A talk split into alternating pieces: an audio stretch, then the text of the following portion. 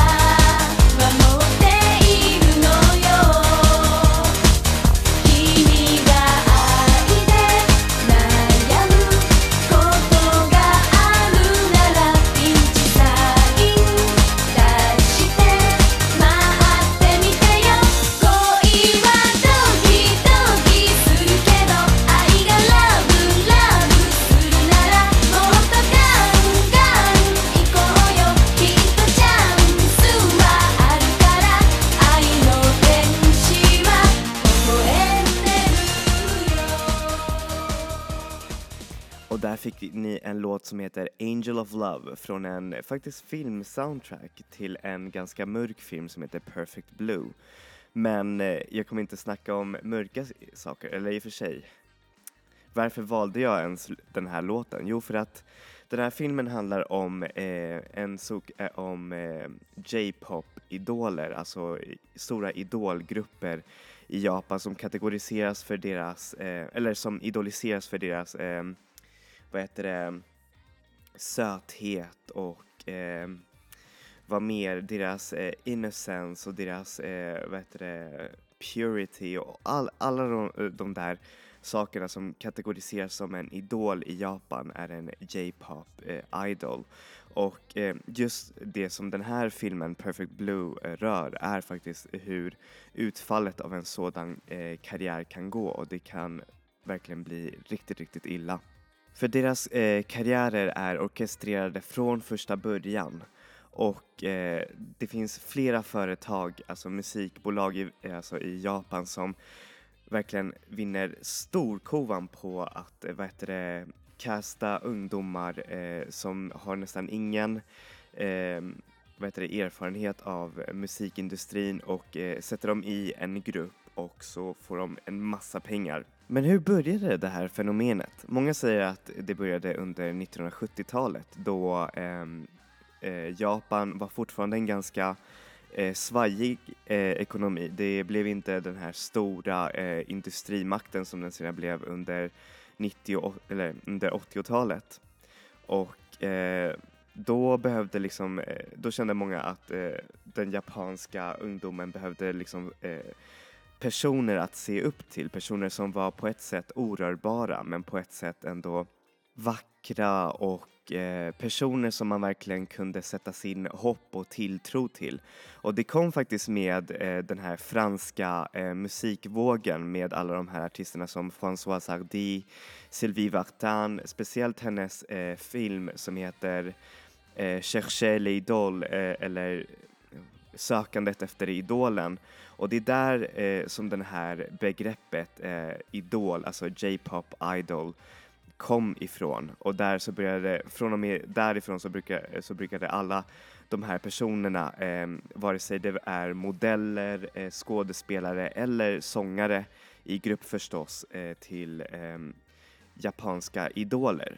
För att eh, de var, på, alltså de var, liksom man, ett steg över det här japanska folket. Man fick nästan aldrig veta om deras liv eller någonting alls utan det var bara eh, konsten och eh, hur säger man, imagen som var det viktigaste. Till exempel de fick aldrig ha relationer eller någonting alls för att eh, om man nu råkar bli ertappad av en kamera och, och så ser de att man är där med någon eh, kvinna eller man eh, då kunde det verkligen gå riktigt, riktigt illa för karriären.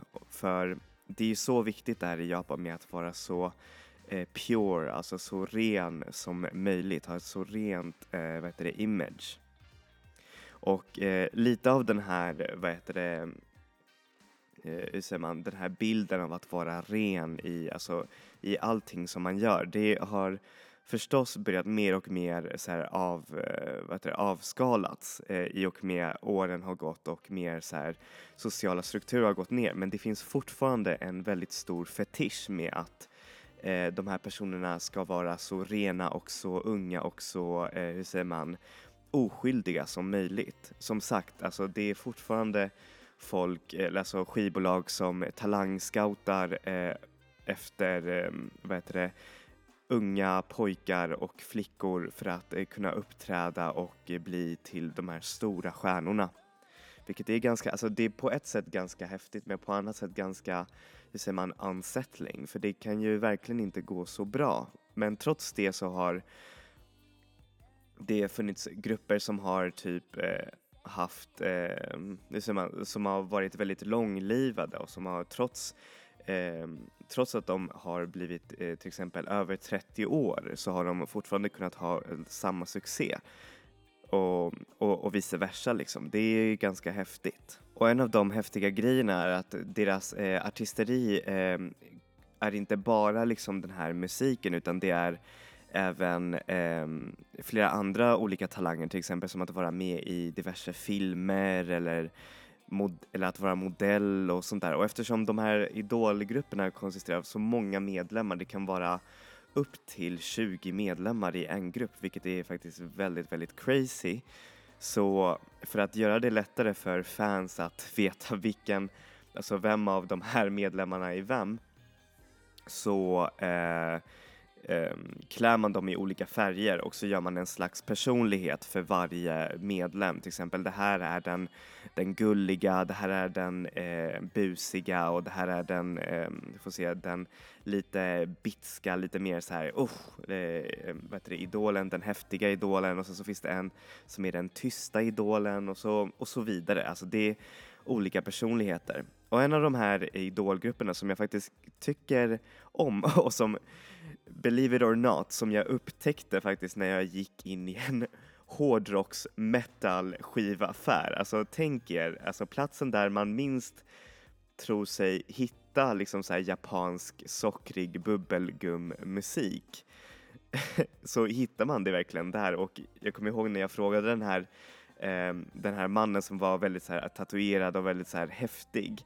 Han var liksom så här, ja ah, men de är faktiskt väldigt, väldigt bra. Så här, i, alltså, i, mellan skivhyllor av band som heter typ, um, vad heter det, ehm, um, Death, eh, uh, vad heter det, um, vad heter det, ja men typ så här riktigt så här läskiga metalnamn och så finns den här gruppen här. Hur som helst, eh, det, det som fångade mig i den här gruppen det är att de använder sig väldigt mycket av syntiga och väldigt dansiga kollaborationer. Många eh, J-pop-band använder sig av den väldigt sockriga J-pop, eh, hur säger man, soundet som kan vara både bra och, och dåligt i, på sitt sätt. För det är, man, man, blir väldigt trött men det här bandet använder sig mer av ett, hur säger man, av ett mer differentierat sound. Det, man hör verkligen att det är dem. Och det, det här är också bandets eh, första stora singel trots att de har varit eh, igång en ganska lång tid. Och de är fem medlem medlemmar hur som helst, här får ni låten Chichin eh, Pui Pui av eh, Mosso Calibration. Eller Mokali som de kallas också.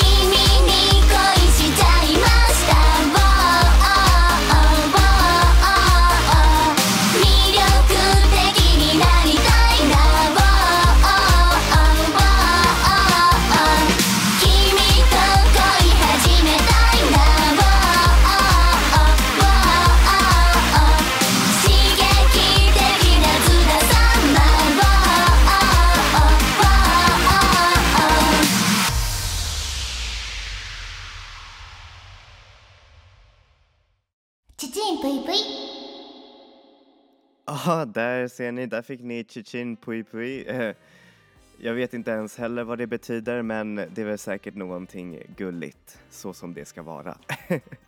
Nej men om vi fortsätter nu med det här med japansk eh, idol eh, groups så är det faktiskt ganska vanligt att, eh, hur säger man, en grupp eh, hur säger man, en grupp som kanske började för fem år, senare, eh, fem år eh, sedan är en helt annorlunda grupp Eh, efter, ja, vi säger kanske tre eller fyra år. För eh, många av de här grupperna har eh, hur säger man, roterande eh, medlemmar, vilket betyder att eh, efter tre år så kan det vara helt nya tjejer eller killar som eh, uppträder och det kan vara på grund av en massa olika faktorer som att eh, till exempel eh, en av de vanligaste faktorerna kan vara att eh, många tröttnar på det här eh, J-pop eh, idollivet och vill ha ett normalt liv och vill fortsätta sina studier i skolan och vill fortsätta eh, vara normala och inte vara den här idolen och ha ett, eh, ett normalt liv. Medan eh, några andra eh, blir för eh, äldre, alltså blir för gammal för att vara med i en sån där grupp eller gruppen har en viss åldersgräns som eh, om man uppnår så eh, kan man inte eh, vara medlem längre. Eller eh, några andra grupper har ju också det här med att eh, eh folk eh, vill ha andra karriärer som skådespelare eller modell eller, eh, Ehm, eller göra solokarriär liksom. Och det är många som har faktiskt funnit eh, man, succé genom den där vägen, genom att gå sin egen väg. Eller så, eh, vad mer? Ehm, just Eller så eh, kan det vara liksom en skandal som kan få en att vara portad från just den här idolgruppen, att man har på ett sätt eh, man smutsat ner eh, imagen som man inte får göra, absolut inte. Och en av de här eh, största idolgrupperna just nu, jag tror det är den mest populära idolgruppen, det är ju såklart Momoiro Clover C som är en grupp med eh, jättemånga medlemmar och som har också en roterande vad heter det, medlems, eh, medlemskap. Men trots det så har de lyckats, ehm, eh, lyckats eh, hålla liksom plats nummer ett på alla japanska vad heter det, eh, topplistorna och eh, de, har, de brukar ofta släppa eh, så mycket som två album per år vilket är verkligen så mycket jobb.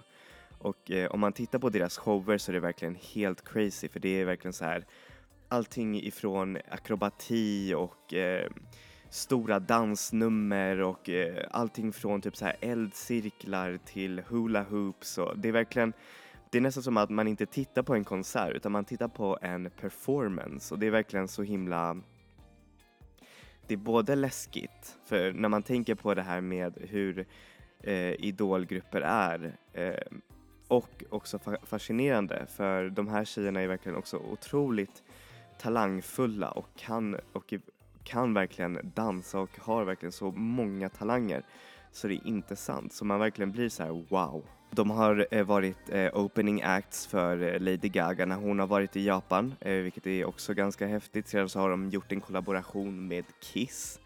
Eh, alltså inte, ja, ni, ni vet vi, eh, bandet Kiss, In, förlåt, Kiss.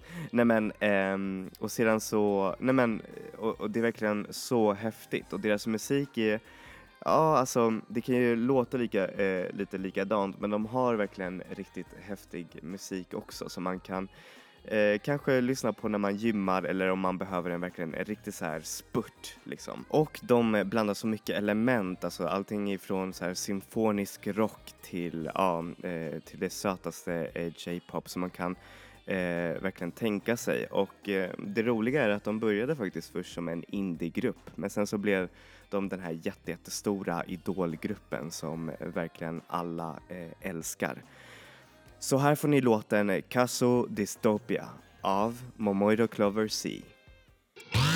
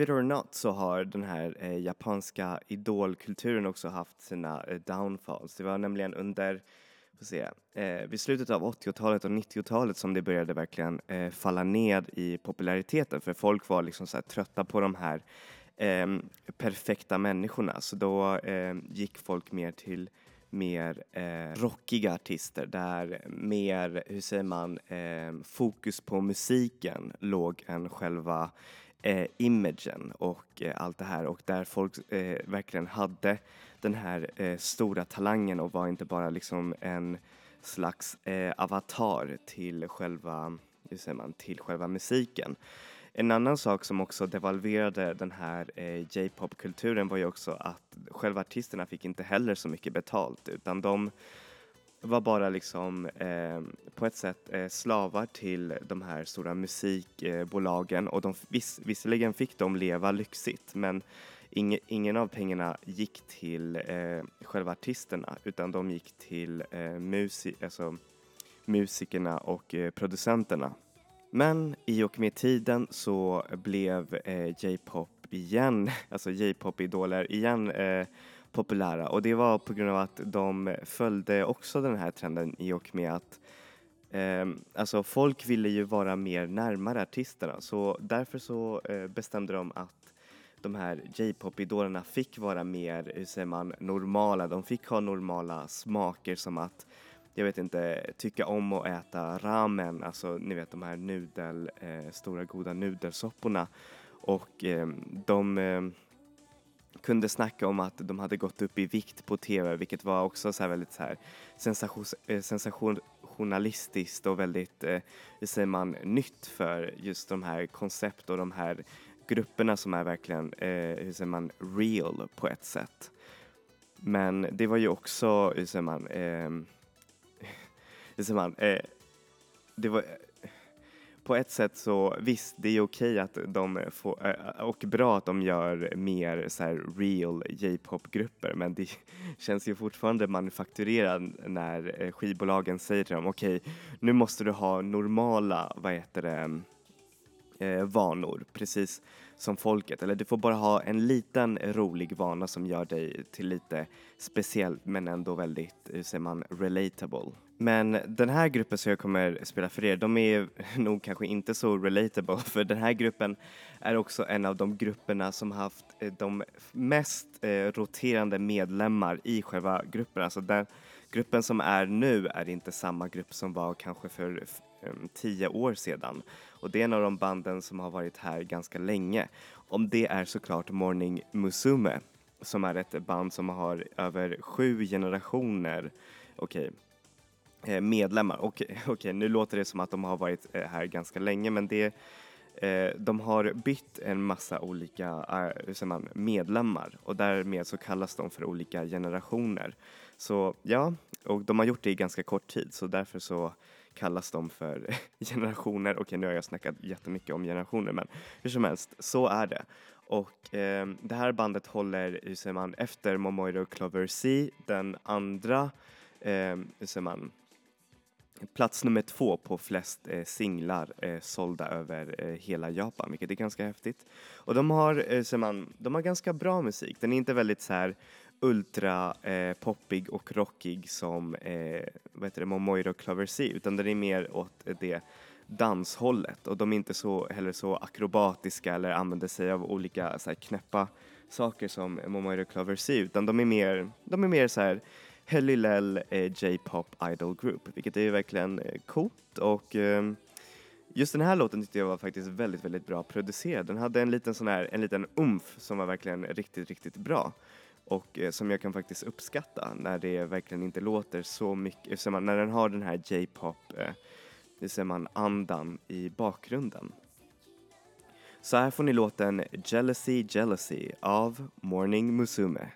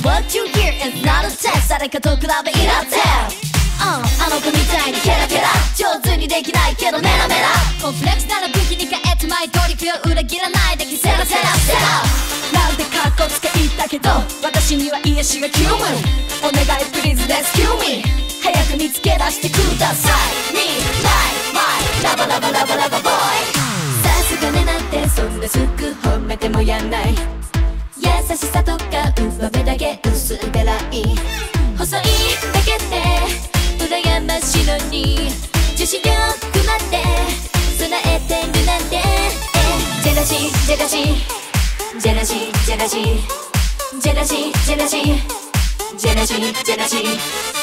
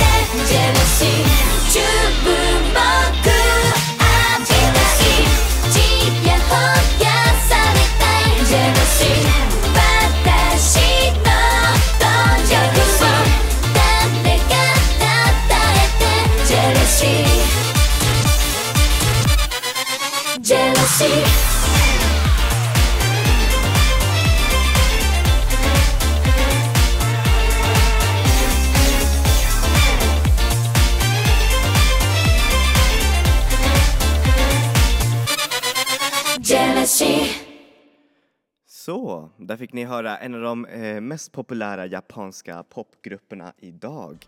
Och det är faktiskt ganska häftigt ändå att se liksom hur pass eh, länge den här gruppen har varit.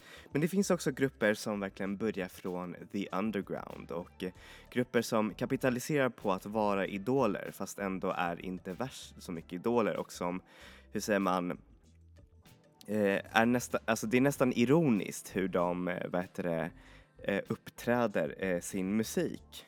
Och en av de där grupperna är ju såklart Especia. Och eh, ni har säkert, eh, ni som har eh, lyssnat på, eh, på min podcast här nu ganska länge kommer ni säkert komma ihåg att jag har spelat eh, deras musik på eh, så min första eh, podcast om japansk eller om asiatisk indiemusik. Och eh, Especia är lite av en anomali, eh, eh, säger man, emellan alla de här eh, indiegrupperna för de är i grund och botten en japansk idolgrupp men deras musik är det eh, som definierar dem. Det är väldigt, eh, hur säger man, eh, inspirerat av den här subkulturgenren eh, Vaporwave som är både en meme och också en säger man, en väldigt eh, finurlig eh, musikgenre som eh, kom faktiskt från USA Eh, med hjälp av Oneotrix, eh, Point Ever och eh, någon som heter Microsoft, eh, ja, någon artist där. Men eh, japanerna hörde det här soundet och de ville se hur det här soundet inkorporerade med eh, japanska idolgrupper. För det är ju väldigt nostalgiskt sound, ett väldigt eh, hur säger man, den fetischerar den här perfekta 80-tals och 90-tals, eh, hur säger man, imagen. Och det är det som Especia gör ganska bra. Och det är faktiskt väldigt mysig musik om jag får säga det själv. Så här får ni låten Boogie Aroma av Especia.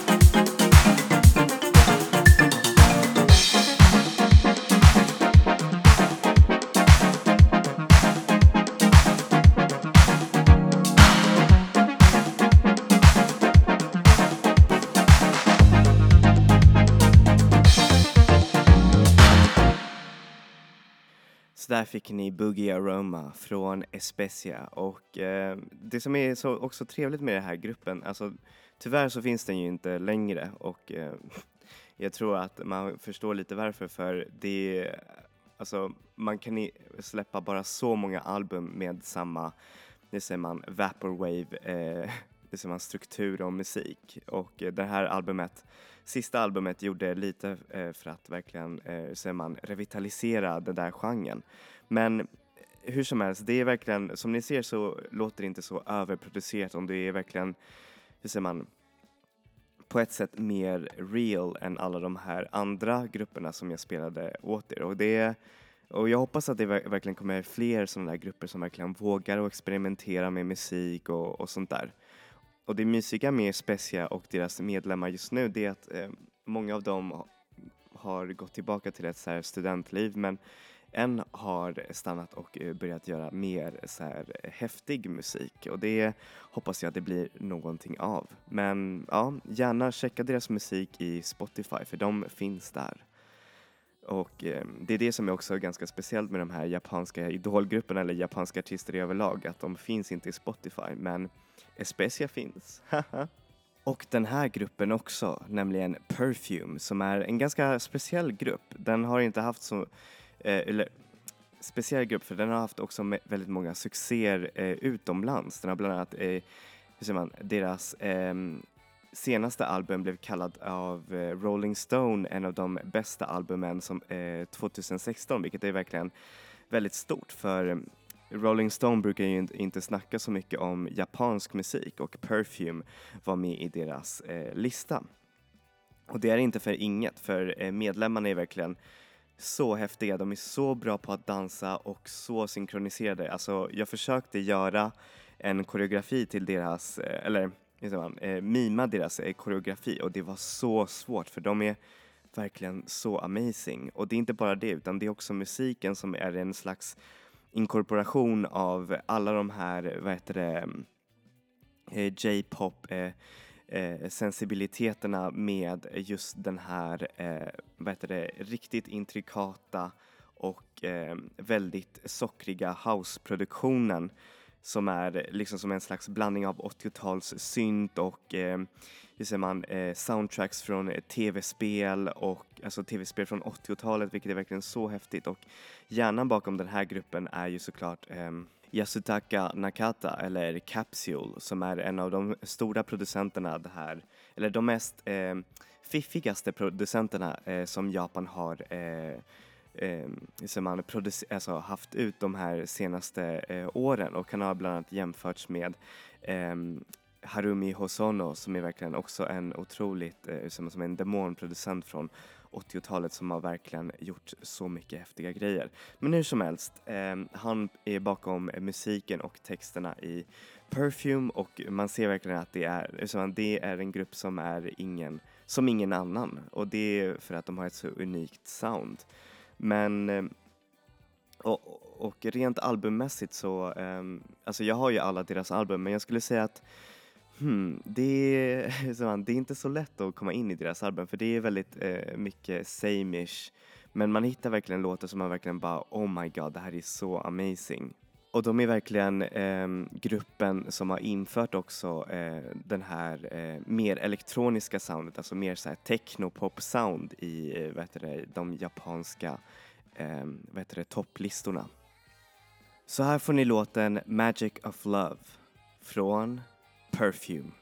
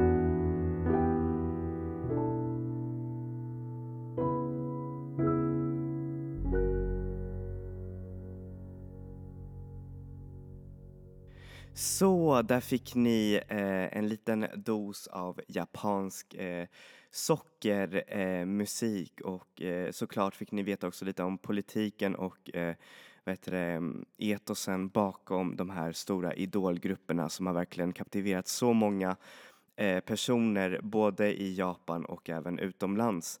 Och så får, eh, har ni fått veta lite om den här baksidan också av det hela, vilket man oftast inte får se och vilket oftast inte skrivs så mycket om i vet du, de här stora eh, ta, eh, tabloids eller vet du, papar, eh, eller hur säger man, ehm, eh, eller tidningar, utan de är oftast, de är så perfekta. Men ja, alltså och med det här i bakgrunden så är det ganska eh, svårt att, hur säger man, att eh, njuta av musiken. För jag vet inte, man tänker sig kanske att de egentligen inte har så kul när de håller på där. Men man får liksom tänka på det bästa och jag menar det finns ju bra musik som, alltså bra, verkligen riktigt så här amazing som Especia eller Perfume till och med. Och eh, band som verkligen eh, finns där, inte bara för the moment, alltså som inte är slit och släng utan är mer liksom så här, ja men som är, eh, hur säger man, som är här för att stanna och som inte är liksom bara en ren eh, plattform till något annat, vilket är, hur säger man, eh, vilket är verkligen skönt att höra. För ofta så kan man ju höra på soundet liksom att det här är, ja men det här kommer kanske glömmas bort eh, några år i framtiden, vilket är inte så kul. Men det finns ju såklart eh, band som, hur säger man, som går över det där. så ja, yeah, hoppas att ni eh, tyckte om eh, musiken idag och att ni har fått lära er lite om hur, hur det är i andra kulturer och eh, så vi ses nästa vecka såklart, så ja, yeah, enjoy music, enjoy life people och jag ber så hemskt mycket om ursäkt för min röst. Det lär bli bättre nästa vecka. Hej då!